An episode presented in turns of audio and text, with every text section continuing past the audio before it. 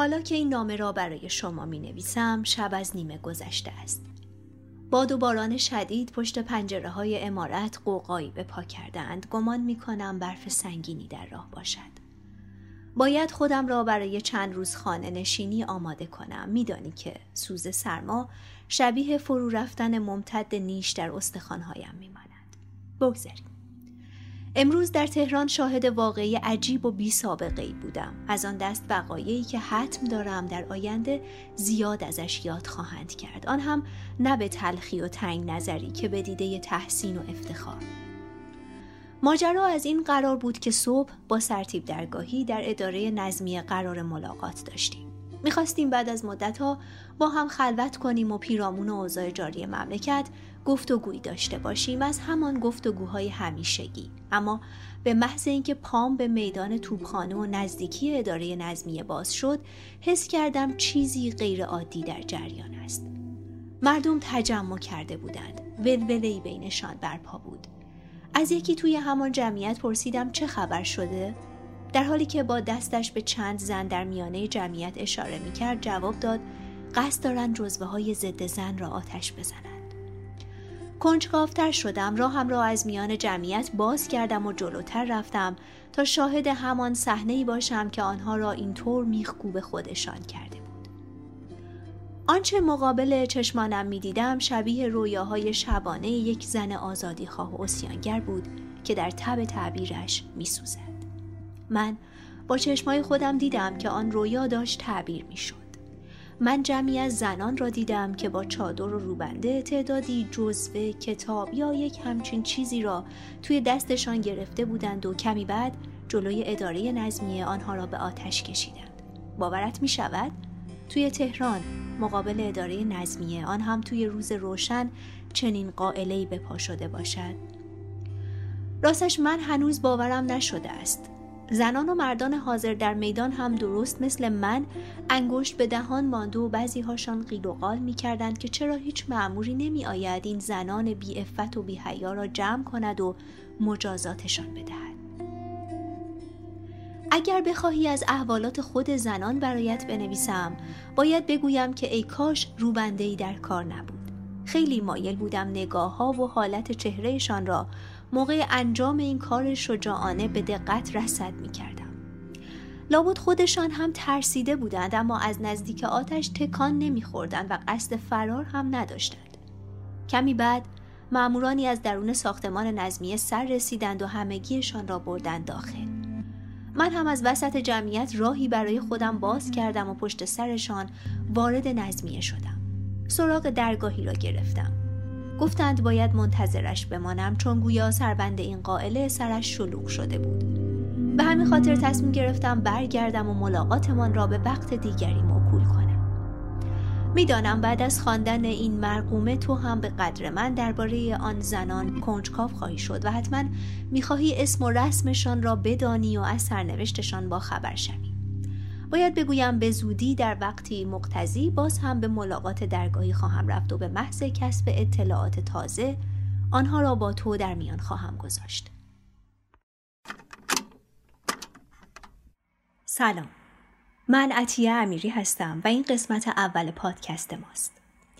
می‌دونیم شرایط مساعدی نیست. شرایط قابل دفاعی هم نیست و تقریبا هیچ کدوممون حتی برای انجام امورات معمول و روزمرهمون هم دل و دماغ درست حسابی نداریم. اما با این همه ما فکر کردیم صحبت کردن درباره بخشی از نقاط تاریک و روشن تاریخ معاصرمون و دونستن اینکه آدمهای قبل از ما توی شرایط سخت و سیاه روزگار خودشون درست مثل ما امیدها و ناامیدیها و اما اگرهای زیاد و مشابهی رو تجربه کردن شاید بتونه کمی آروممون کنه و البته شاید هم کمی امیدوار همونطور که گفتم این قسمت اول پادکست ماست. پادکستی که تلاش اصلیش بازخونی قصه انجمنها و احزاب و سازمانها و در کل جمعهای ایرانیه. از محافل سیاسی گرفته تا ادبی و فرهنگی و اقتصادی. قصه ای از شکلگیری جمعها، رویاهایی که داشتن و پایان عموما تکراری اونها. پایان نا تمام معمولیت های مهم و به فراموشی سپرده شدنشون. و البته این وسط گاهی هم قرار گریزی به قصه بعضی اعضا، افراد مرتبط و مسائل جانبی اون گروه ها بزنیم.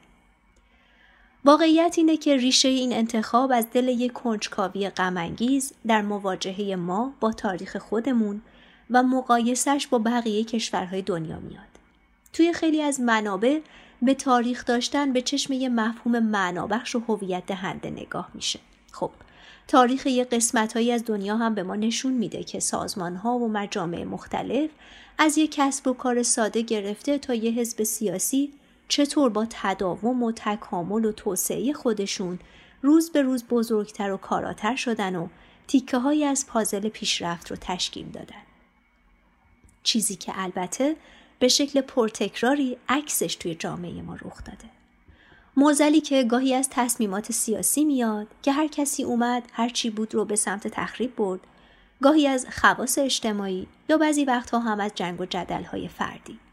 دقیقا همون چیزایی که باعث شده تا جوامعی مثل ایران رو در دست جوامع کوتاه مدت قرار بدن. میگن بخشی از جنگ علیه فراموشی یادآوری مدامه و ما توی این پادکست سعی می‌کنیم این قصه ها رو روایت و یادآوری کنیم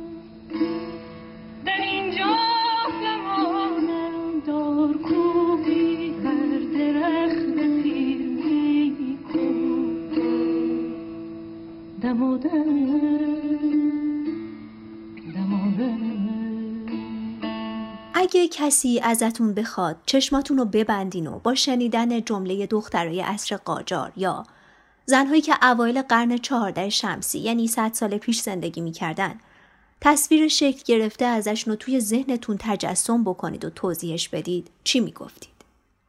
دخترکان توپل با ابروهای به هم پیوسته وسط یک قاب عکس سیاه و سفید با توضیح فلان و نسا مشروق و سوگلی بهمان شاه قاجار یا مثلا یه تعدادی خانم مات می‌دیدید داخل یه عکس نوازه و عریض خاکستری که زیرش نوشته شده اینجا حرم سرای پادشاه زمان است؟ شاید هم تصویری که می‌دیدین تصویر چند تا زن چادر به کمر بسته بود که یه تشت هم گرفتن دستشون و کنار حوز یا رودخونه وایستادن و دو تا بچه رو هم کول کردن. واقعیت اینه که این تصاویر نه که تصاویر کاملا غلطی باشن و نه ولی خب همه اون چیزی نیستن که ما باید درباره زندگی و زمانه اون زنها بدونیم. این البته برداشت ما نیست. گواهی هستش از دل صفحات کمقطر کتاب هایی که به ما میگن چطور توی عصر تماما مرد سالار که از به رسمیت شناختن حقوق فردی و اجتماعی زنها امتناع می شد و حتی بخش قابل توجهی از خود زنانش هم باور کرده بودند که فقط متعلق به پستوها و مطبخها هستن و وظیفه جز فرزندآوری و رفع نیازهای همسرانشون ندارن اما بودن زنهایی که برای آزادی و عدالت تلاش می‌کردن و برای اثبات توانمندی های خودشون خطر جنگ با باورهایی به طول تاریخ رو به جون میخریدن و گاهی توی این مسیر حتی نقشه ها و عملیات های گانگستری پیچیده ای رو اجرا می‌کردن که خب حتما از دید خیلی از مردها و زنهای اون روزگار امکان نداشته که اینجور کارها از جماعت زنان بر بیاد. اما این زنهایی که داریم ازشون صحبت می‌کنیم از جنس کسایی بودند که همیشه برای به هم زدن قواعد رسمی و غیر رسمی آمادند. خلاف جهت آبشنا کردن و بلد بودن و با به هم زدن تصوراتی که ابدی فرض می شدن با زخمهای روی جسم و جانشون صفحات جدیدی رو توی دل تاریخ رقم زدن. صفحاتی که شاید کم قطر باشند اما ارزشمندند مثل یه داستان کوتاه جاودانه مثل فیلمی که به جای پرده سینما به کنج اتاق سانسور برده میشه یا مثل یه زمزمه محلی که از بس تکرار نشده از یاد همه رفته. مثل داستان شخصیت های این قسمت ما مثل جمعیت نسوان وطنخواه ایران.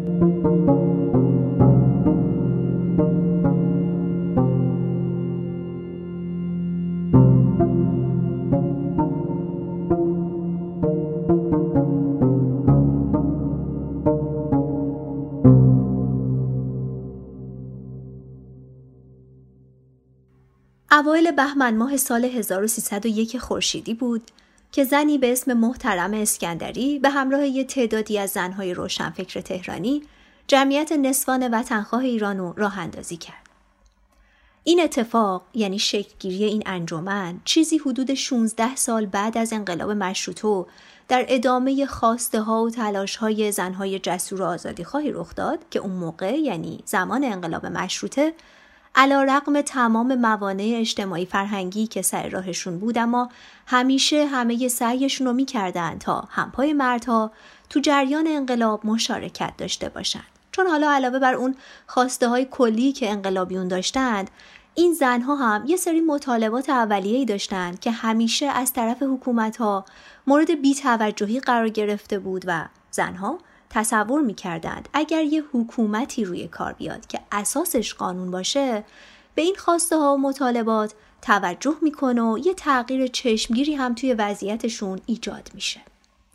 اما واقعیت اینه که بعد از پیروزی انقلاب مشروطه چنین اتفاقی نیفتاد یعنی شاید تنها دستاوردی که اون انقلاب برای زنها داشت این بودش که یه کاری کرد تا اونا بتونن خواسته ها و مطالباتشون رو که همیشه پشت درهای بسته انجمنها و محافل سری دربارشون حرف می‌زدن و بیارن به عرصه عمومی و یه مقداری آزادانه تر و شجاعانه تر راجع بهشون صحبت کنن اما خب این چیزی نبوده که اونها انتظارش رو داشتن و دستاورد خیلی کمی محسوب می شده براشون.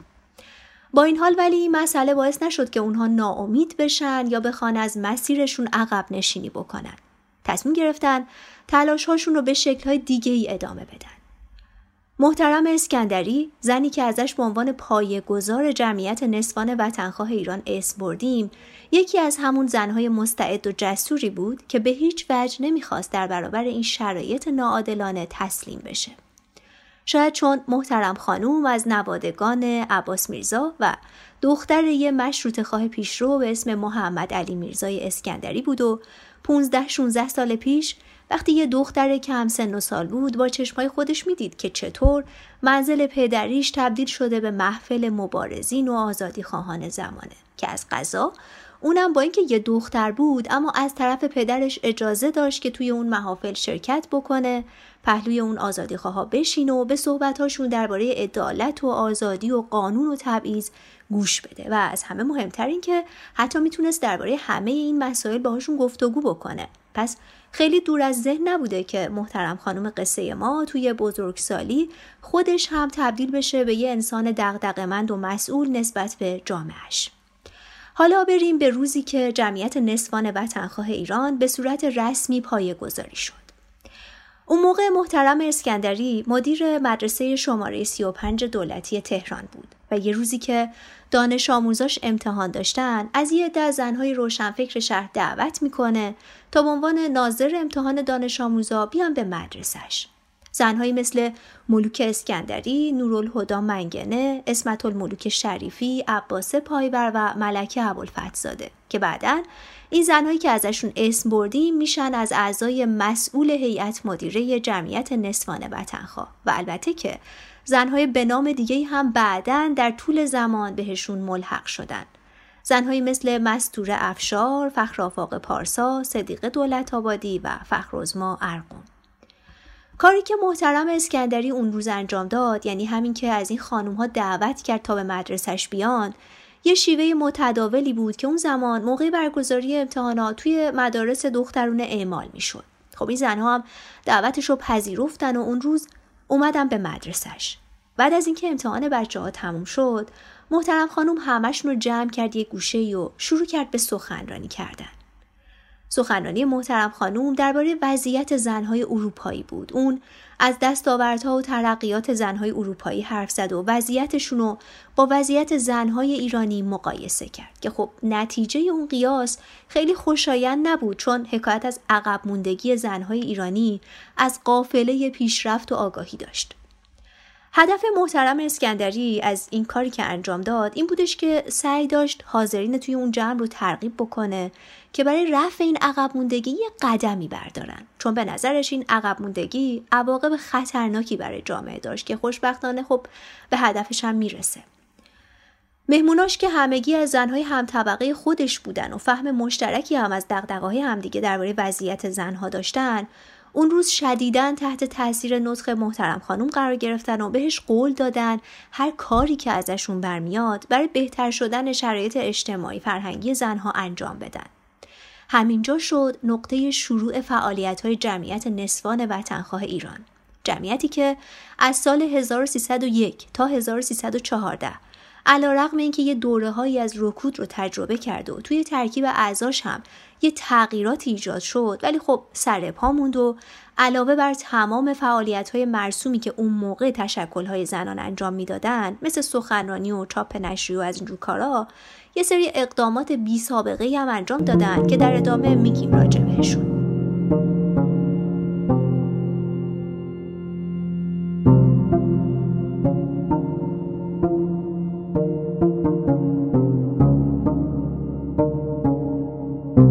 جمعیت نسوان وطن خواهم درست مثل بقیه تشکل های زنای اون روزگار متعلق به طبقه اشراف و اعیان جامعه بود. ولی خب یه ویژگی داشت که باعث می شد با همه تشکل های مشابه قبلیش فرق بکنه.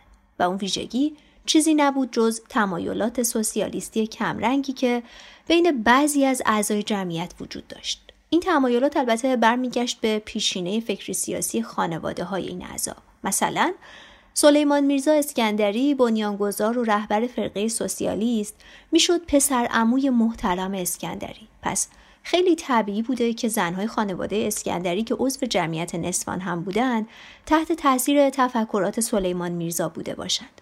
تا قبل از این هیچ کدوم از تشکلهای مربوط به زنها اصلا توی این وادی ها نبودن که بخوان برنامه هاشونو بیان بر اساس یه ایدولوژی مشخصی پیش ببرن. اون تشکلها فقط یه سری اهداف دموکراتیک کلی داشتن و توی همون چارچوب هم عمل می‌کردن و از همه مهمتر این که اصلا مخاطب فعالیت هاشون هم فقط زنهای طبقات بالادست جامعه بودن.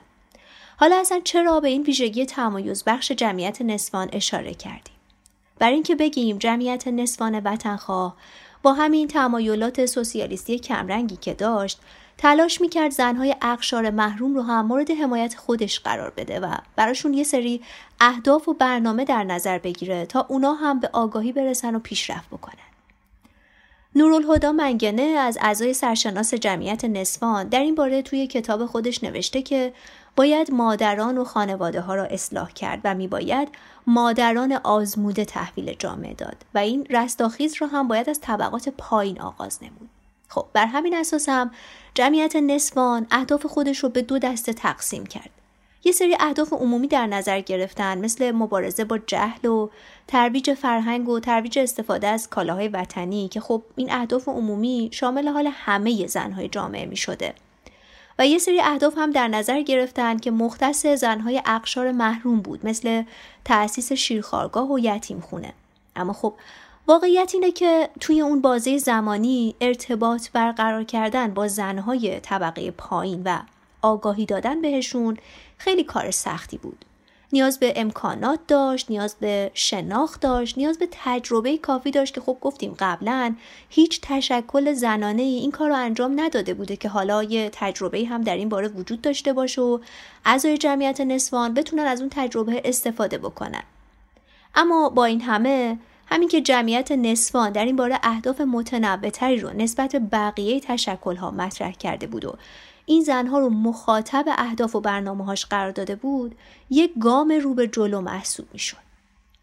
خلاصه اینکه جمعیت نسوان وطنخواه ایران با مبنا قرار دادن همین دوتا دسته هدفی که گفتیم و همینطور حالا یه سری اهداف دیگه مثل ازدیاد مدارس دخترونو لزوم آزمایش خون قبل از ازدواج و تعیین سن ازدواج و مواردی شبیه به این فعالیت های خودشون رو شروع می‌کنن. اون اوایل بیشتر فعالیت های جمعیت نسوان حول محور برگزاری جلسات هفتگی و سخنرانی میچرخیده.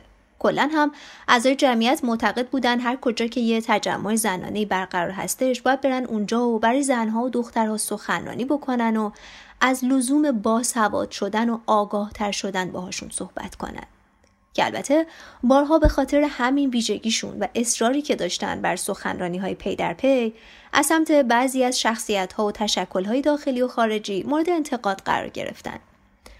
منتقدین می‌گفتند این خیلی خوبه که اعضای جمعیت می‌تونن اینقدر زیبا و جذاب صحبت بکنن ولی بالاخره نتیجه ملموسی هم باید از این همه سخنرانی حاصل بشه دیگه. همینم باعث شد که توی زمستون سال 1302 محترم اسکندری برای اینکه موجودیت جمعیت رو به شکل جدیتری به همه نشون بده و ثابت بکنه که فعالیت های جمعیت صرفا معطوف به سخنرانی و شعار و تلاش های بی نتیجه نیست دست به یه اقدام بی سابقه و انقلابی زد.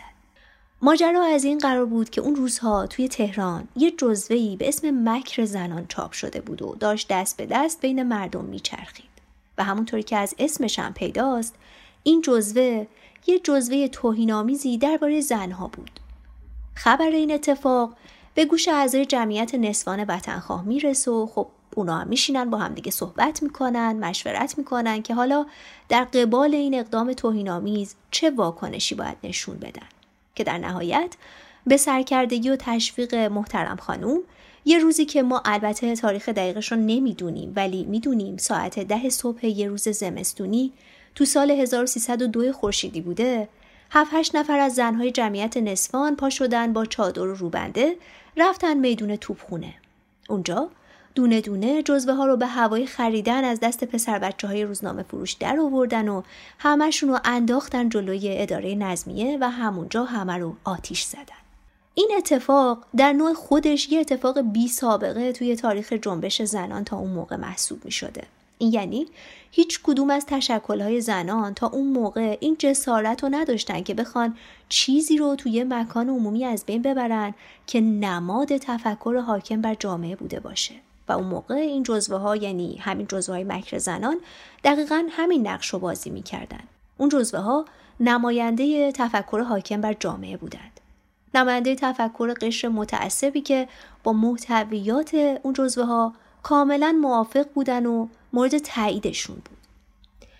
محمد حسین خسروپنا نویسنده کتاب جمعیت نسوان وطنخواه ایران به خوبی به این نکته اشاره می‌کنه که ما برای اینکه بفهمیم کاری که اون روز زنهای جمعیت نسوان وطنخواه توی میدون توپخونه انجام دادن چقدر بزرگ و ارزشمند بوده لازم یادمون بیاریم که اونها توی چه سالی دست به همچین کاری زدند صد سال پیش یعنی زمانی که جامعه با اینجور کارها از سمت زنها کاملا بیگانه بوده.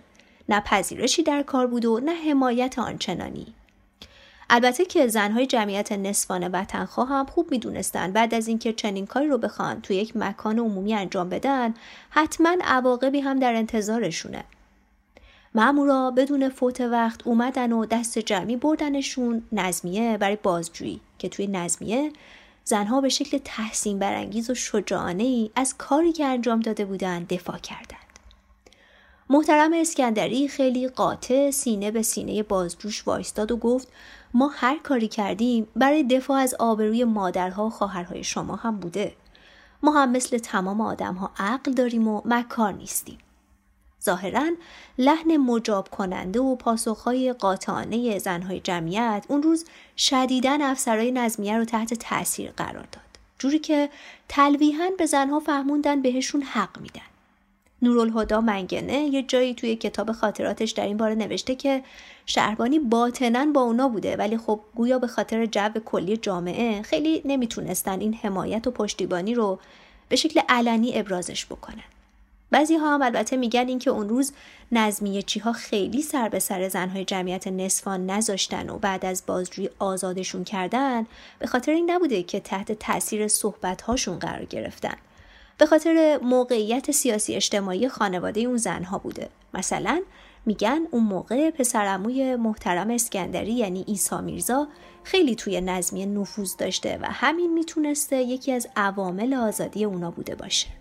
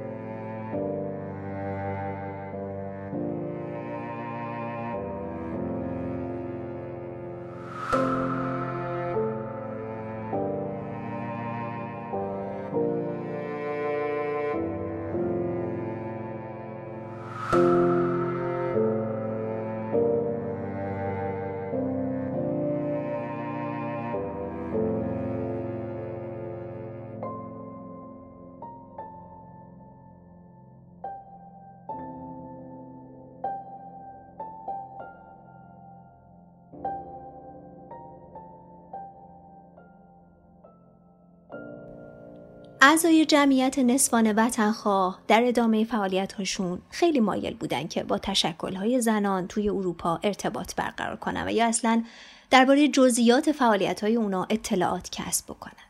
اون موقع خب یه بخشی از این اطلاعات از طریق روزنامه ها بهشون منتقل می شده و این روزنامه های هم که داریم ازشون حرف می‌زنیم فقط روزنامه های فارسی زبان نبودن البته. روزنامه های روسی، ترکی، انگلیسی و فرانسوی هم بودن که به یه طریقی می‌شد توی تهران پیداشون کرد. از طرفی هم خب یه تعدادی از زنهای اروپایی و آمریکایی همون موقع توی تهران ساکن بودن که زنهای جمعیت نسوان می‌رفتن باهاشون ارتباط برقرار می‌کردن و از این طریق هم به یه سری اطلاعات تازه دست پیدا می‌کردن. اما خب مسئله این بود که اونها می‌خواستند به صورت خیلی جدیتری این جریان برقراری ارتباط با تشکلهای زنان توی اروپا رو دنبال بکنن. به همین خاطرم توی فروردین ماه سال 1302 وقتی صدیق دولت آبادی از اعضای برجسته جمعیت نسوان تصمیم گرفت که برای معالجه و ادامه تحصیل بره اروپا محترم اسکندری رئیس جمعیت نسوان بهش مأموریت داد تا از اونجا یه سری یادداشت و گزارش براشون بفرسته درباره وضعیت زنهای اروپایی و تشکلهای مربوط بهشون. توی پرانتز بگیم که صدیقه دولت آبادی دختر یه روحانی متجدد و روشنفکر به اسم حاجی میرزا هادی دولت آبادی بود که بعد از 6 تا پسر تو سال 1261 توی اصفهان به دنیا آمد. یحیی دولت آبادی از آزادیخواها و رجال مشهور اصر مشروطه هم یکی از برادرای صدیقه خانوم بود و گفته شده که صدیقه از بین برادرهاش با میرزا یحیی رابطه خیلی خوبی داشته. خود صدیق خانوم دولت آبادی یه جایی تو شرح حال خانوادگیش نوشته که وقتی بزرگتر شد پدرش بهش گفت حالا که توی محیط پر از تبعیض به دنیا اومدی اگه مثل برادرهات درس بخونی مثل اونا هم ازم ارث می‌بری. خب یه همچین پیشنهادی از طرف پدر یه خانواده توی روزگاری که قاطبه جامعه عادت داشتن زنها رو فقط توی پستوها و مشغول رفت و رو و بچه داری ببینن خیلی پیشنهاد مترقی محسوب می شده. زندگی توی همچین محیطی باعث شد تا صدیق دولت آبادی هم بعدها درست مثل محترم اسکندری تبدیل به یه زن آزادیخواه و دقدقمند و برابری طلب بشه. اون بعد از انقلاب مشروطه تو سال 1298 روزنامه نامه زنان رو توی اصفهان منتشر کرد که این روزنامه اولین روزنامه زنان با محتوای سیاسی بود. دولت آبادی از جمله همون اعضای جمعیت بود که گفتیم گرایشات سوسیال دموکرات داشتند. او معتقد بود هر جامعه‌ای که برابری زن و مرد رو نادیده گرفت و حقوق زنها رو زیر پا گذاشته جز سستی عمومی و فساد اخلاقی زنها نتیجه دیگه ای نگرفته. خب حالا برگردیم به زمانی که صدیق خانوم از دوستاش توی جمعیت نصفان وطنخواه ایران خداحافظی کرد و برای معالجه آزم آلمان شد و بعد از تکمیل روند درمانش هم رفت فرانسه و ساکن پاریس شد. اعضای جمعیت نسوان از این تاریخ به بعد مشتاقانه توی تهران منتظر نشسته بودند تا صدیق خانوم مشاهدات و اطلاعات تازهش از وضعیت زنهای اروپایی و نحوه فعالیت تشکلهای زنهای اونجا رو براشون بفرسته. اما خب هر چقدر منتظر موندن چیزی از طرف صدیق دولت آبادی به دستشون نرسید. صدیق دولت آبادی ترجیح داد که حتی نشونی پستیش رو هم برای دوستاش نفرسته. به همین خاطرم محترم اسکندری که از غذا خیلی هم از این اتفاق شاکی بود یه روزی پا شد رفت پیش یحیی دولت آبادی و باهاش صحبت کرد و نشونی پستی خواهرش رو ازش گرفت. بعدش هم یه نامه با این مضمون برای صدیق خانم نوشت.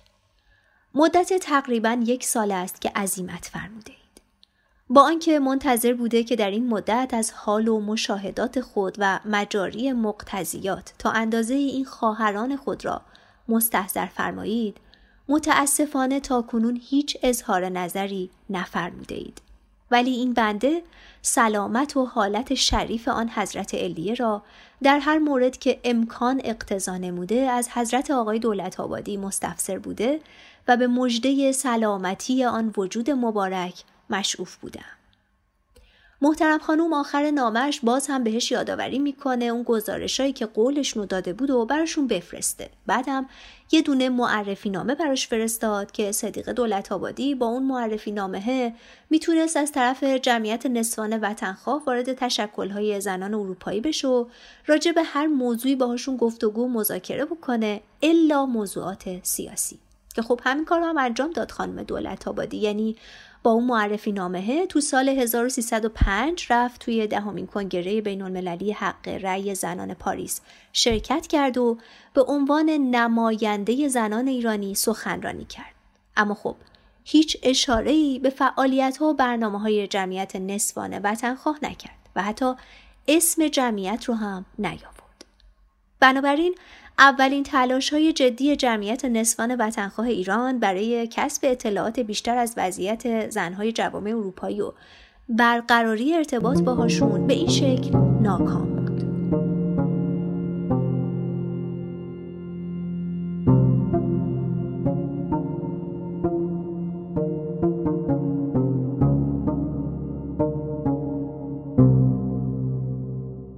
جمعیت نسوان تو سال 1302 تصمیم گرفت تا مجله خودش رو راه بندازه. سعید نفیسی نویسنده و تاریخ نگار و مترجمی که اون زمان در میانه هیاهوی جماعت متعصب و کهنه پرست جزو معدود مردهایی بود که از های جمعیت نسوان حمایت می‌کرد و روزنامه نگار برجسته هم محسوب می‌شد در این باره نوشته که یه روز به درخواست مستوره افشار میره دیدن زنهای جمعیت. بعدش هم در بد به ورود به اون اتاق ملاقات حسابی خودش رو گم می‌کنه و تا مدتی اصلا جرأت نداشته حتی به اطرافش نگاه بکنه. چون به نظرش اون زمان دیدن یه همچین صحنه ای از گرد همایی خانوما که بدون روبنده نشسته بودن و یه مرد رو به حضور پذیرفته بودن اتفاق شگفتانگیز و عجیبی بوده. اون روز خانم ها ایدهشون درباره برپایی مجله رو با سعید نفیسی در میون گذاشتن و بهش گفتن که قصد دارن از این طریق برای آزادی و ترقی زنها یه قدمهایی بردارن و یه جورایی از سعید نفیسی کمک خواستن که خب سعید نفیسی هم با کمال میل قبول کرد تا همراهیشون بکنه. اون درباره ارزش این همکاری نوشته من در هیچ کدام از کارهای اجتماعی که در این زندگی پرشور کرده ام به اندازه این کار مغرور و مفتخر نیستم و آن را از بالاترین مفاخری که بهرم شده است می‌دانم. خلاصه اینکه در ادامه خانم ها موفق شدن امتیاز یه ماهنامه ای رو به اسم خود جمعیت و به صاحب امتیازی و مدیر مسئولی ملوک اسکندری از وزارت معارف دریافت بکنند. از همون اولم تاکید کردند که خط مشی مجله علمی و ادبی و اجتماعیه. در واقع جمعیت هیچ وقت و توی هیچ دوره ای از فعالیتهاش نخواست که ورودی به حوزه سیاست داشته باشه و این فقط مختص محتوای مجلهشون نبود. دفتر مجله تو خیابون ارامنه بود و قرار شد اول هر برج یه نمره ازش منتشر بشه و برای دختره موصلم یه تخفیفی در نظر گرفته بودن تا اونا راحت تر بتونن به مجله دسترسی داشته باشن.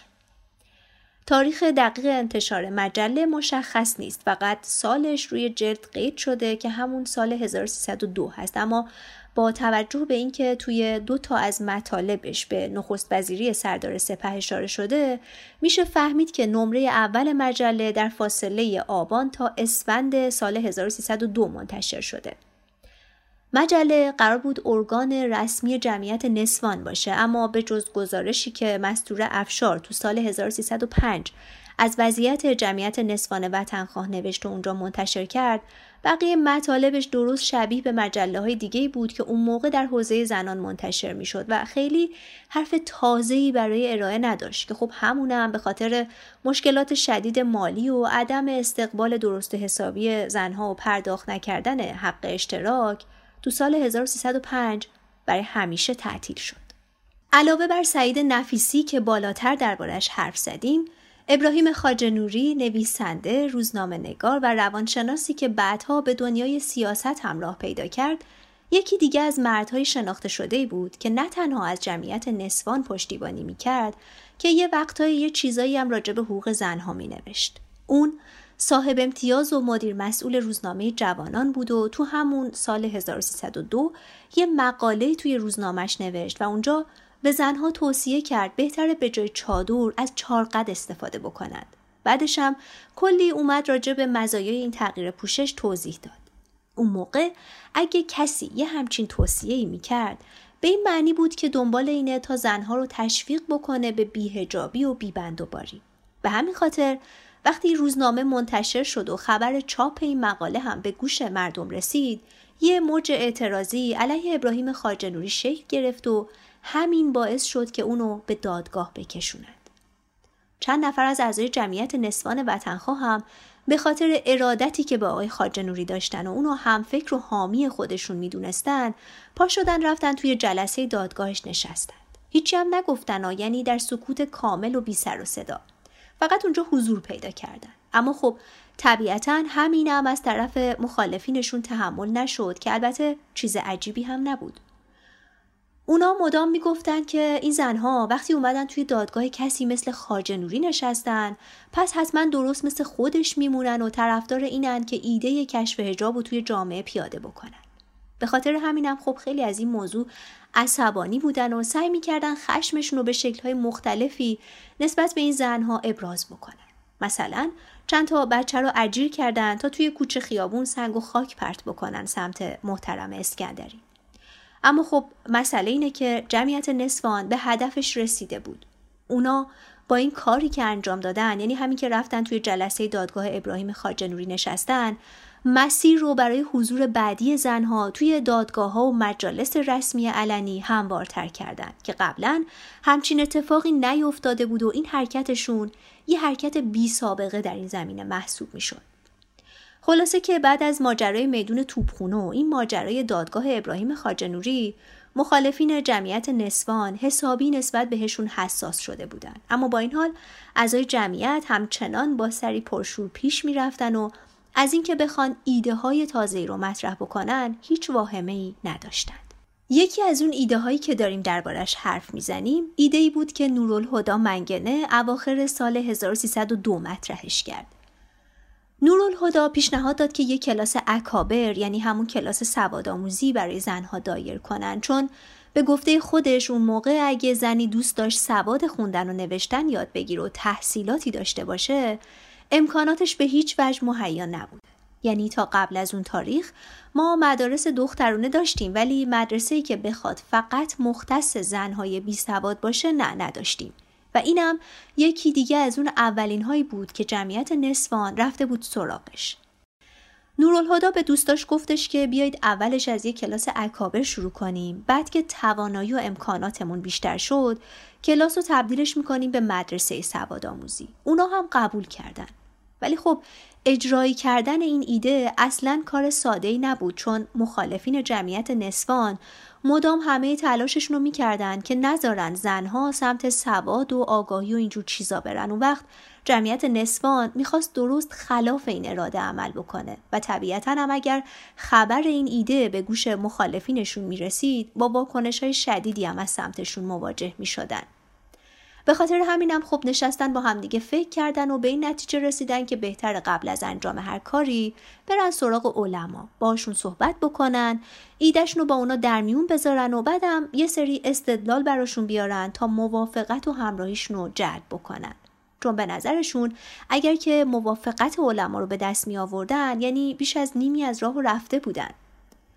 روزی که رفتن دیدار علما بهشون گفتن که ببینید اگه زنها سواد خوندن و نوشتن پیدا بکنن اون وقت خودشون می‌تونن به همسرانشون که راه دورن نامه بنویسن. از اون طرف هم خب نامه های همسرانشون رو خودشون می‌تونن بخونن و دیگه نیازی نیستش که مثلا پای یه مرد غریبه به خونهشون باز بشه برای همچین کاری. از اون طرفم اگر زنها با سواد بشن می‌تونن دعا بخونن قرآن بخونن و اینجوری به کیفیت دینداریشون هم اضافه میشه. خلاصه با این استدلال ها تونستن رضایت و همراهی علما رو کسب بکنن. بعد از اینکه خیالشون از این بابت آسوده شد حالا نشستن دوره هم فکر کردن که چطوری می‌تونن هزینه برپایی کلاس رو تأمین کنن. چون به هر حال برپایی همچین کلاسی نیازمند یه منبع مالی خوبی بود و خب این زنها هم از خود جمعیت نسوان که درآمد خاصی نداشتن. درسته که خودشون از خانواده های مرفه و متمولی بودن ولی مال و اموال آنچنانی به نامشون نبوده و اون مال و اموالی هم که حالا داشتن همش برای پدران یا همسرانشون بوده که نمی‌تونستن برای همچین کاری بیان ازشون پول قرض بگیرن. باز اینجا خود نورالهدا یه پیشنهادی میده که خب خیلی هم پیشنهاد جذابی بوده اما در این حال ریسکش هم زیاد بوده. اون پیشنهاد داد برای اینکه هزینه کلاس رو بتونن تعمین بکنن یه نمایشی مختص زنها توی امارت خودش ترتیب بدن و پول فروش بلیت های اون نمایش رو بردارن برای برپایی کلاس اکابر نورالهدا یه امارت خیلی بزرگ توی خیابون شاهپور داشت با سالن های زیاد که می‌شد اون نمایشه رو توی یکی از همون سالن ها برگزار کرد. دوستانش وقتی این پیشنهاد رو شنیدن اولش خیلی تعجب می‌کنن که اصلا چطوری قراره این پیشنهاد عملی بشه. به این خاطر که اون زمان سینما و تئاتر و اینطور برنامه ها اکیدن برای زنها قد غم بوده. اما بعد نشستن فکراشون رو روی هم گذاشتن و برای این مانع هم یه راه حلی پیدا کردن. اونا تصمیم گرفتن که برگزاری نمایش رو فرایند دعوت از مهمونها رو کاملا مخفیانه انجام بدن. اما اینطور بین مردم چوب اندازن که قرار شب نمایش یه جشن عروسی توی امارت نورالهدا برگزار بشه چون به نظرشون با این ترفند دیگه کسی به شلوغی و رفت و آمد شب نمایش شک هم نمی‌کرد. و فکر می‌کردن که خب حالا یه مراسم عروسی داره اینجا برگزار میشه دیگه. بعدم قرار شد که به جای بلیت نمایش کارت عروسی چاپ کنن بدن دست مهمونا.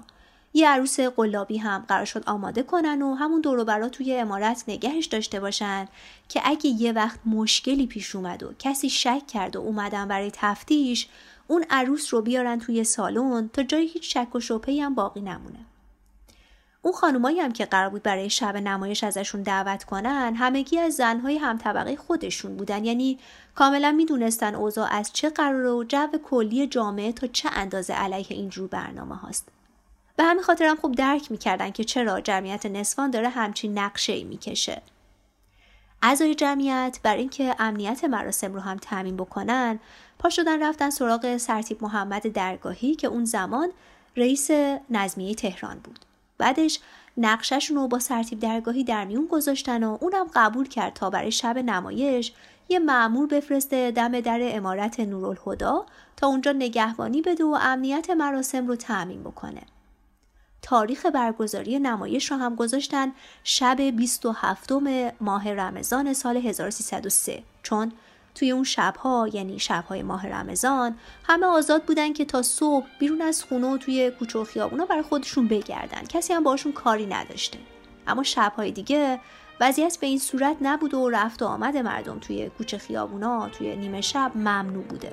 پس از موقعی که نورالهدا پیشنهادش رو داد تا اجرایی شدنش یه چند ماهی طول کشید. یعنی چون می‌خواستن نمایش رو توی ماه رمضان برگزار بکنن ناچار بودن تا اردیبهشت سال بعدش صبر کنن.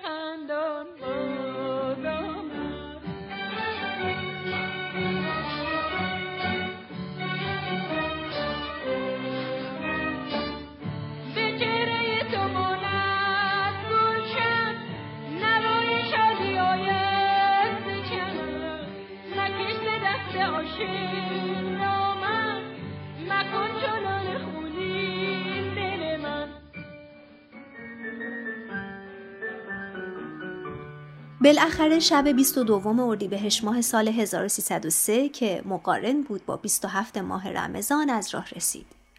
هوا عالی و مطبوع بود. مهمونا هم همشون دونه دونه با چادر و روبنده وارد امارت می شدند. دم در هم طبق سفارش سرتیب درگاهی یکی دو تا معمور و دو تا از مستخدمای خود نورالهدا نگهبانی می‌دادند. حیات امارت با چراغهای نفتی و زنبوری روشن و پرنور شده بود چیزی که اون زمان تو کمتر خونه ای می شد دید. نورالهدا تمام کارهای مربوط به برگزاری نمایش رو خودش تنهایی انجام داده بود. از هزینه دکور و تجهیزات نمایش گرفته تا وسایل پذیرایی. جمعیت نسوان برای نمایش اون شب از ماداموار تو تریان ارمنی که اون سالها توی سوئیس تو رشته تئاتر درس خونده بود دعوت کرد که با دو تا بازیگر ارمنی دیگه بیان اونجا و نمایش سیب و آدم و حوا در بهشت رو اجرا کند. توی پرانتز اینم بگیم که مادام تریان و همسرش آرتور تریان یه دختری داشتن به اسم آلینوش که آلینوش تریان بعدها میشه مادر علم نجوم ایران. آلینوش اون موقع یعنی تو سال 1303 پنج سالش بوده. خب حالا برگردیم به سالن نمایش. همه چیز داشت خوب پیش می‌رفت. مهمونا از حضور مادام تریان افسانه‌ای حسابی هیجان زده بودند. پرده اول نمایش با موفقیت اجرا شد اما از این لحظه به بعد تمام اون شور و شوقی که توی فضا جریان داشت تبدیل شد به آشوب و دلهوره. درست زمانی که زنهای حاضر توی سالن داشتن بین دوتا پرده اول و دوم نمایش با چای و شیرینی از خودشون پذیرایی می‌کردن و آروم درباره وجنات و حرکات فریبنده مادام تریان حرف می‌زدند. از طرف نظمیه خبر رسید که مراسم باید هرچه سریعتر تموم بشه. چون مثل اینکه یه نفر رفته بود این خبر رو توی شهر پخش کرده بود که امشب توی امارت نورالهدا منگنه داره نمایشی برپا میشه که توی اون نمایش می‌خوان زنهای ساده لوح رو ترغیب بکنن که هجاب از سر بردارن. بعدش هم اوباشی که مشخص نبود از کی و کجا دستور گرفتن به سرعت خودشون رسوندن به امارت نورالهدا تا آشوب بپا کنند و مراسم رو به هم بزنند. جوری که حتی از دست نظمیه هم کاری بر نمی اومده. چون مثل اینکه مهره های مهمی این آشوب رو رهبری می کردن. خلاصه اینکه هم همه ای به پا شد و زنهای حاضر توی سالن حسابی به تلاطم افتادن. یه تعدادیشون هم با همون چادر روبنده به سختی از پشت بوم امارت نورالهدا فرار کردند. اوباش نه تنها وارد امارت شدن که شروع کردن به دزدی کردن اسباب و اساسیه امارت و ضرب و شتم هر کسی که اونجا حضور داشته. خصوصا خیلی برخورد تند و بدی با خود نورالهدا داشتن چون به هر حال نمایش داشته توی امارت اون برگزار می شده و اونا هم همه چیز و زیر سر نورالهدا می دیدن. با وجود اینکه عروس قلابی رو هم آورده بودن توی سالن تا اونا ببینن و باور بکنن که اونجا مراسم عروسی برپا بوده نه چیز دیگه ای ولی خب تأثیری نداشته. این ضرب و شتم ها و برخوردهای تند و آزاردهنده دست کم نسبت به نورالهدا و هر کسی که به خونش رفت آمد می‌کرده تا مدت ها بعد هم ادامه داشته و اینجوری نبوده که فقط محدود به اون شب بوده باشه. خلاصه اینکه نورالهدا هم مجبور شد خونش رو موقتا عوض بکنه و برای زندگی بره یه جای دیگه. اونقدر بعد از این اتفاق به لحاظ جسمی و روحی تحت فشار شدیدی قرار گرفته بود که یه مدت زیادی هم توی بستر بیماری بود. هیچ کدوم از اعضای جمعیت نسوان اصلا انتظار نداشتن سربند یه همچین مراسمی بخواد بلوایی به اون بزرگی برپا بشه. چون به هر حال پنهانکاری های زیادی انجام داده بودن نقشه کشیده بودن و از همه مهمتر این که با نظمیه هماهنگ کرده بودن. ولی خب به هر حال این اتفاق رخ داده بود و کاریش هم نمی‌شد کرد. خیلی هم پیگیر شدن بعدا تا بفهمن بالاخره کی همچین تهمتی بهشون زده. ولی چیز زیادی دستگیرشون نشد. فقط وقتی رفته بودن دیدار میرزا عبدالله واعظ میرزا عبدالله بهشون گفت یه تعدادی زن که رقیب و مخالف شماها بودن غروب 26 ماه رمضان اومدن پیشم و گفتن شما قصد دارید توی مراسمتون هجاب از سر زنها بردارید.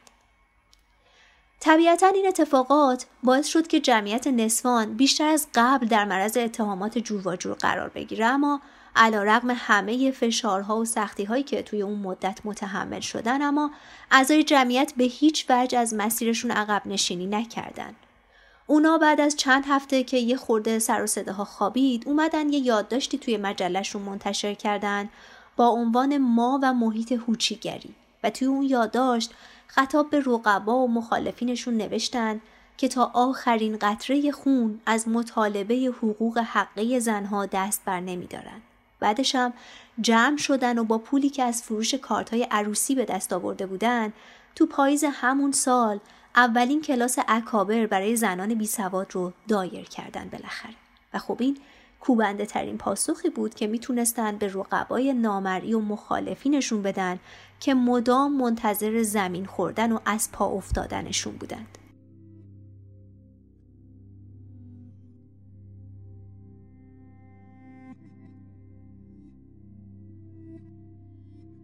مرداد ماه سال 1303 خورشیدی برای جمعیت نصفان وطنخواه یه تغییر مسیر بزرگ رو به همراه داشت.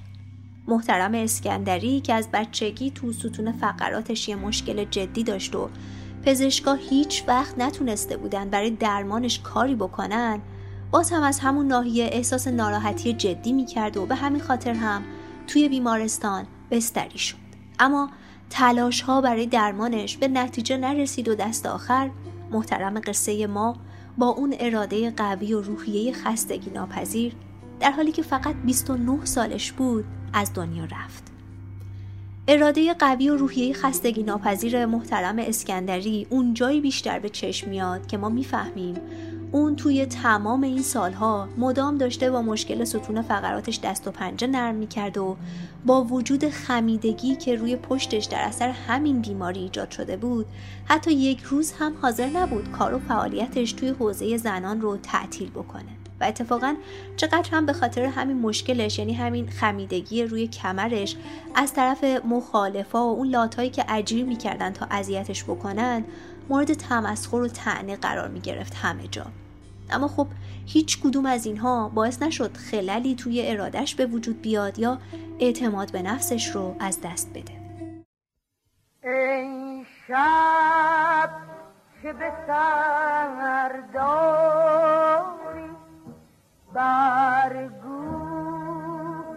چه خبر داری از عاشق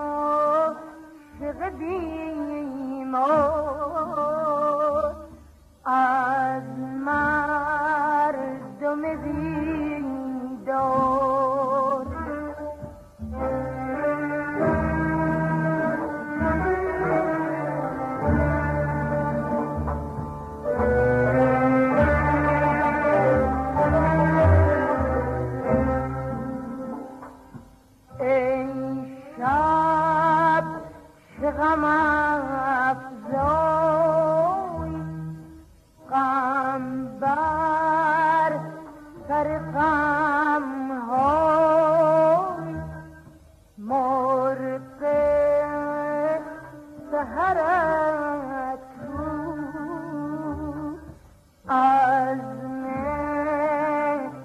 به هر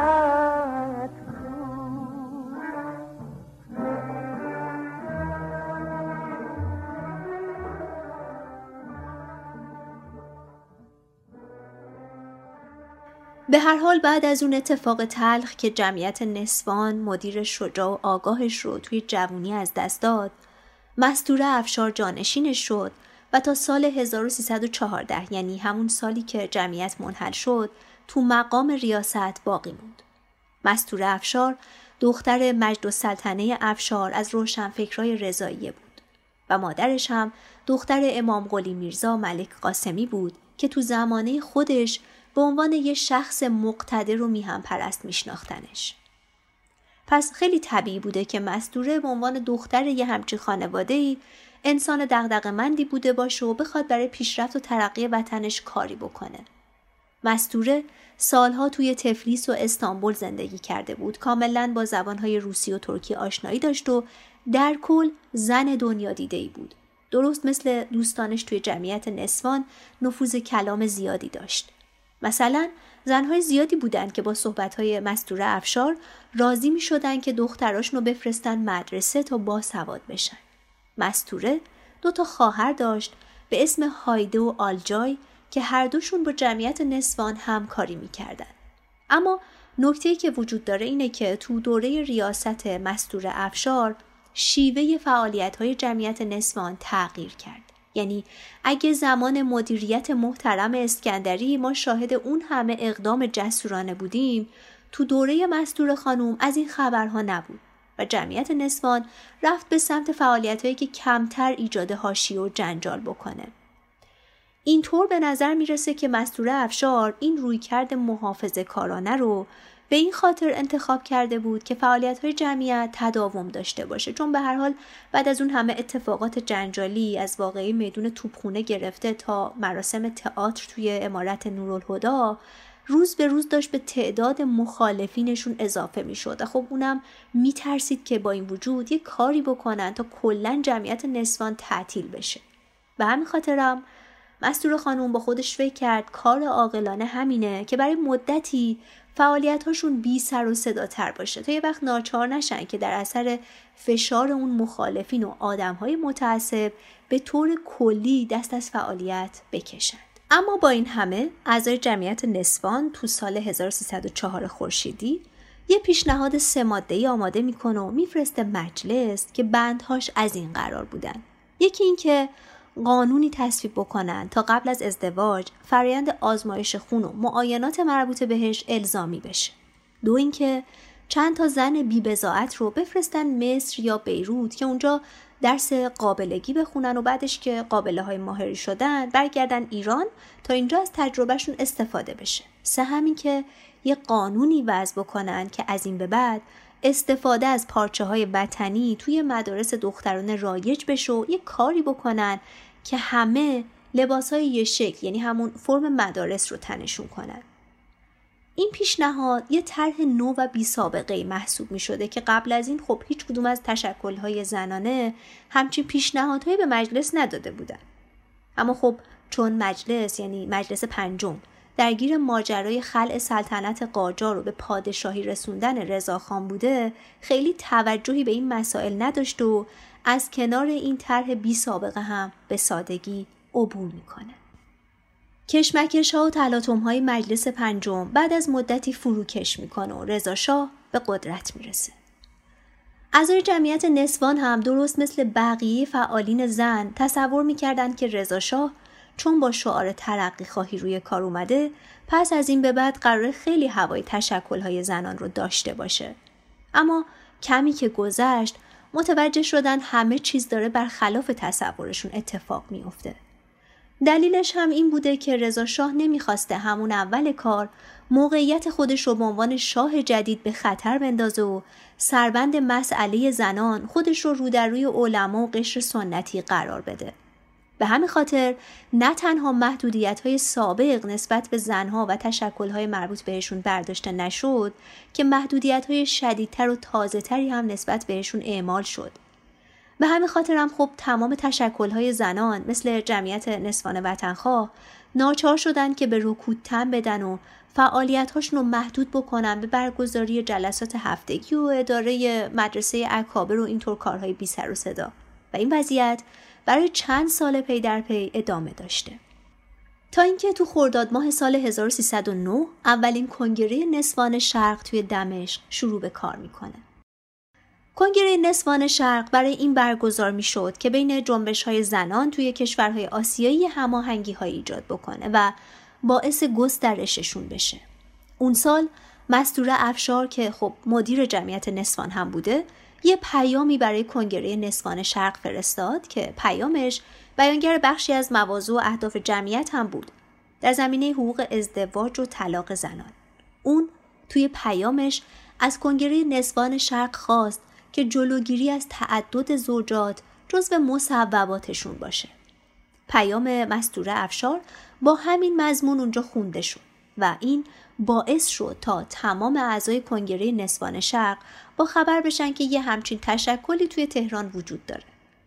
وقتی کار کنگره اول تموم شد تصمیم گرفتن دوره بعدی شو یعنی دومین کنگره رو بیارن توی تهران برگزار کنن که میافتاد برای دو سال بعد یعنی سال 1311 این کنگره خب یک کنگره غیر دولتی بود و دولت ها به هیچ وجه نباید تو فرایند برگزاری یا مذاکرات و مصوباتش دخالت می‌کردن یعنی قانونش این بوده که دولت مردان نیان هزینه برپاییش رو بدن یا نیان بشینن تو کنگره اظهار نظر بکنن راجع به حقوق زنها در واقع یه تشکل مستقل مربوط به خود زنها باید تمام کارهای اجرایی کنگره رو بر عهده می گرفت.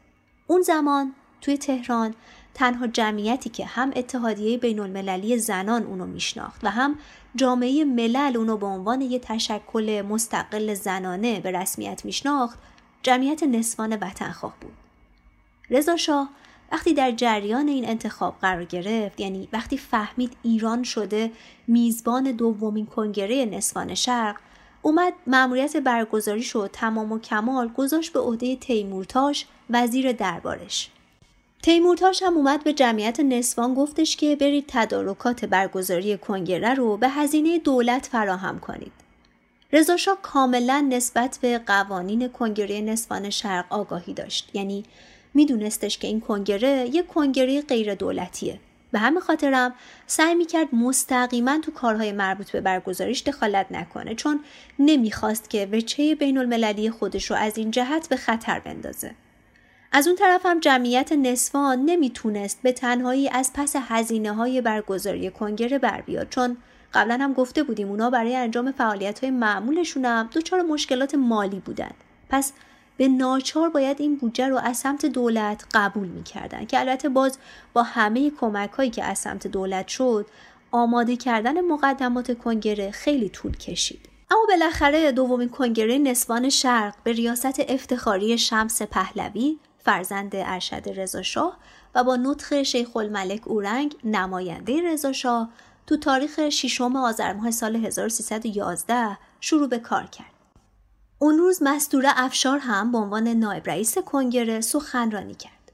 مستوره افشار سخنرانیش رو با یاد محترم اسکندری شروع کرد و ازش به نیکی یاد کرد. اما از اینجا به بعد سخنرانیش که انتظار می‌رفت توی صحبتهاش بیاد به دستاوردها و سختی هایی که تشکل های زنان از مشروطه به این طرف متحمل شدن اشاره بکنه که بدون هیچ پشتوانه ای سر پا موندن و کلی هم سختی کشیدن ترجیح داد چیزی در این باره نگه و دستاوردهای تشکلهای زنان رو نتیجه لطف و توجه رضا شاه بدونه. اون گفت از وقتی رضا شاه اومده روی کار وضعیت تشکلهای زنان بهتر از قبل شد و دیگه خبری از محدودیت های سابق نیست و ما هرچه داریم و هرچه قدر تونستیم اثر گذار باشیم از صدق سر رضا شاه بوده و از این طور حرفها. بعد هم برای تایید مدعاش رو کرد به فخرافاق پارسا از اعضای برجسته جمعیت که قبلا هم اسمش رو اون اوایل آوردیم اگه یادتون باشه. بعدش هم گفت خانم پارسا قبل از روی کار اومدن رضا شاه فقط به خاطر اینکه داشت توی مجله راجع به زنها مینوشت دو سال آزگار تبعید میشه و این رضا شاه بوده که به تبعید خانم پارسا خاتمه داده. خب اینجا لازمه که یه توضیح کوتاهی درباره زندگی و فعالیت های فخرافاق پارسا بدیم. فخرافاق پارسا اولین روزنامه نگار زن تبعیدی ایرانی بود که همراه همسرش فرخدین پارسا مجله جهان زنان رو توی مشهد منتشر می. فخرافاق توی خانواده به دنیا آمد که حتی یک نفرشون هم با سواد نبودند. وقتی 6 سالش بود به دور از چشم پدرش به مدرسه دوشیزگان وطن رفت و ده سال بعد با فرخدین پارسا مدیر داخلی روزنامه ارشاد ازدواج کرد. فخرافاق معلم بود و قلم خیلی خوبی داشت و همونطور که گفتیم تو مجله جهان زنان به صورت اختصاصی راجع به زنها می نوشت. اما خب این مسئله از طرف قشر متعصب توی مشهد تحمل نشد و یه کاری کردن که فخرافاق و فرخدین پارسا جفتشون دو سال تبعید بشن به قوم. توی ایام تبعید هم کلی نامه نگاری کردن به تهران تا بتونن یه جوری به این تبعید خاتمه بدن که گویا وقتی رضا شاه روی کار اومد با برگشتن این دو نفر به تهران موافقت شد بالاخره. فخرافاق و فرخ پارسا یه دختری داشتن به اسم فرخ رو. فرخ رو پارسا بعدها توی حکومت محمد رضا شاه پهلوی میشه وزیر آموزش و پرورش و اینجوری عنوان اولین وزیر زن توی تاریخ ایران رو به خودش اختصاص میده. خب حالا برگردیم به اولین جلسه از دومین کنگره نسوان شرق. به لحظاتی که مستور افشار جلوی نگاه متعجب دوستاش مشغول تعریف و تمجید از رضا شاه بود و دوستاش هم که انتظار نداشتن اون سخنرانیش رو آغشته به همچین ستایشگری های بکنه از سر نارضایتی شروع کرده بودند به زمزمه کردن به زمزمه اینکه چرا دستاوردهایی که ما توی تمام این سالها با خونه دل بهشون رسیدیم جایی توی صحبتهای مستور خانوم نداشت. نورالهدا منگنو و چند نفر دیگه هم یه متنی در این باره آماده کردن و قصد داشتن اون رو برای جمع بخونن اما بهشون اجازه داده نشد. نماینده حکومت رضا یعنی همون آقای اورنگ که توی اون جلسه حضور داشت بعدا به مطبوعاتچی ها گفتش که متن صحبت های نورالهدا و دوستاش در ادامه صحبت های مستور افشار بود و چیز تازه ای نداشت. ما البته به اون متن دسترسی نداریم چون مطبوعات اصلا اجازه چاپش رو نداشتن اما با توجه به چیزهایی که خود نورالهدا منگنه توی کتاب خاطراتش نوشته و این نارضایتی که از متن سخنرانی مستور افشار داشته میشه فهمید که خب ادعای نماینده رضا در این باره تا چند اندازه بی اساس بوده. البته این تنها دخالت آقای اورنگ توی کنگره نبوده. کنگره که قرار بود هیچ عنصر حکومتی توش دخالت نداشته باشه. اما همونطور که قبلتر هم گفتیم توی دومین کنگره نسوان شرق با حضور آقای اورنگ و دخالتهاش این قانون نقض شد و اعتراضاتی رو هم البته از سمت بقیه شرکت کننده های خارجی کنگره در پی داشت. نورالهدا منگنو و بعضی دیگه از اعضای جمعیت نسوان در اعتراض به این اتفاقی که پیش اومد ترجیح دادن که دیگه توی جمعیت فعالیت نکنن و استعفا دادن. که این استعفا البته به هیچ عنوان باعث نشد که مستور افشار بخواد از مواضع خودش ذره عقب نشینی بکنه یا مثلا بخواد یه سخنرانی دیگه بکنه و دل دوستاش رو به دست بیاره. علا رقم همه این اتفاقات که خب غمانگیز هم به نظر می‌رسند اما جمعیت با همون اعضای باقی موندهش یه پیشنهاداتی جهت ترقی زنها به کنگره ارائه داد که همشون به تصویب رسیدن و در نهایت دومین کنگره نسوان شرق توی تاریخ 11 آذر ماه سال 1311 با انتشار مصوبات 22 ماده‌ای تموم شد. مستور افشار بعد از این جریانات خیلی سعی کرد تا با همین تعداد اعضایی که براش باقی موندن یه تحرکی توی جمعیت ایجاد بکنه که حداقل در حد یه محفل باقی بمونه و منحل نشه که خب کمابیش موفق هم شد و این وضعیت رو تا سال 1314 تونست ادامه بده.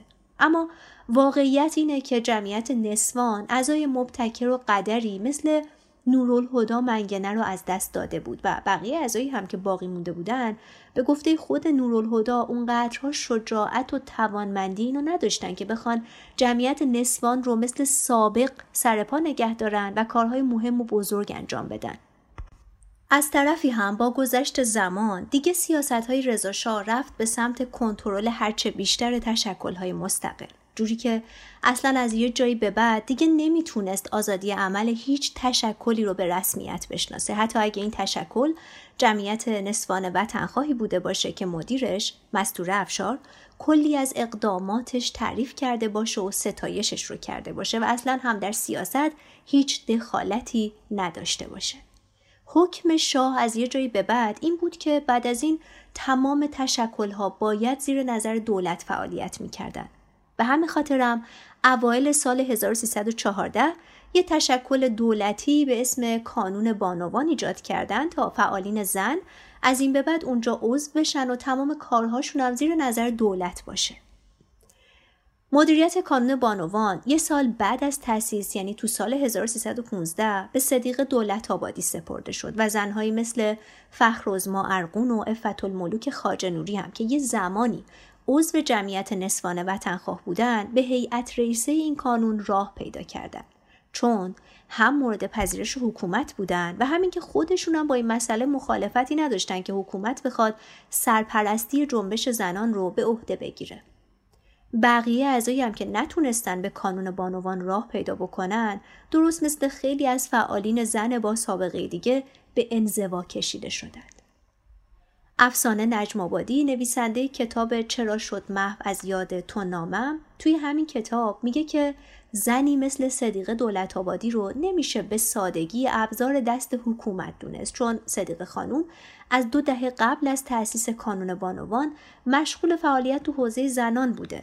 اون معتقده زنهایی مثل خانم دولت آبادی به همون میزان از حکومت استفاده کردند که حکومت از اونها. و این رابطه در واقع متأثر از امکانها و محدودیت های موجود بوده.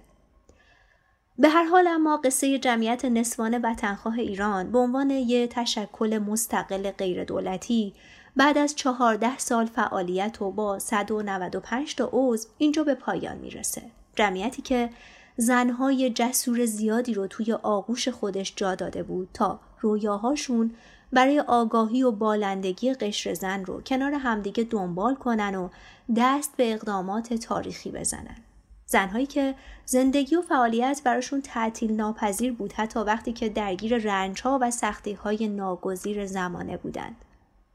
گاهی وقتها باز کردن پلک به جهان اصلا کار آسونی نیست. خصوصا اگر بدونی پشت پلکات موانع و ترس ها و تهدیدهای زیادی نشستن و انتظارت رو می‌کشند. بعضی روزها برای زنهای قصه ما دقیقا همین طوری سپری شد. اونها می‌دونستند چیزهای خوبی انتظارشون رو نمی‌کشه اما شجاعانه پلکاشون رو به جهان باز کردن و به اندازه وسعشون سعی کردن تا سهم تاریخیشون رو ادا بکنن. زنهایی که علا رقم تمام اشتباهات و کاستی ها و تفاوت ها اما نمیشه به دیده تحصیل نگاهشون نکرد.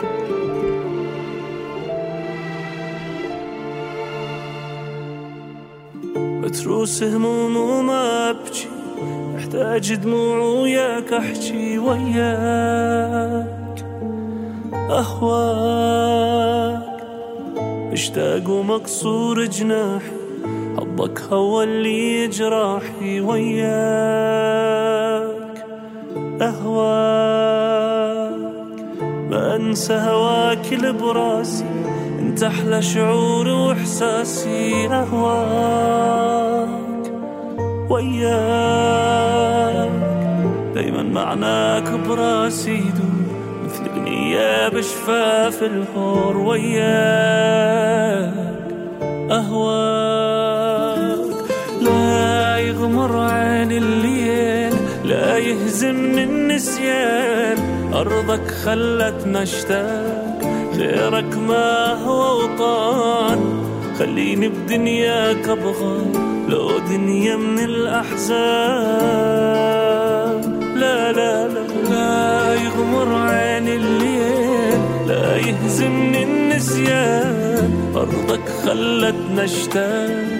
غيرك ما هو وطان خليني بدنياك أبغى لو دنيا من الأحزان. اینجا اپیزود اول ما به پایان می‌رسه.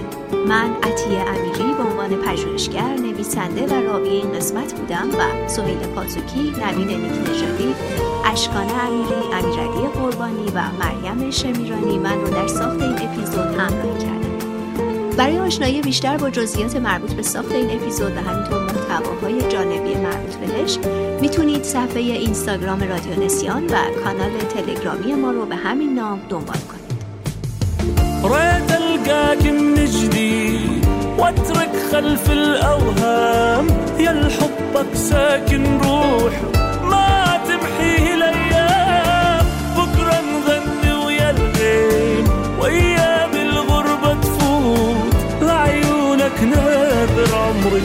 بحضانك أهوى الموت لا يغمر عيني الليل لا يهزمني النسيان. أرضك خلتنا اشتاق غيرك ما هو وطان. خليني بدنياك أبغى لو دنيا من الأحزان. لا لا لا لا لا لا, لا يغمر عين الليل لا يهزمني النسيان. اشتاق غيرك ما هو وطان خليني بدنياك أبغى لو دنيا من الأحزان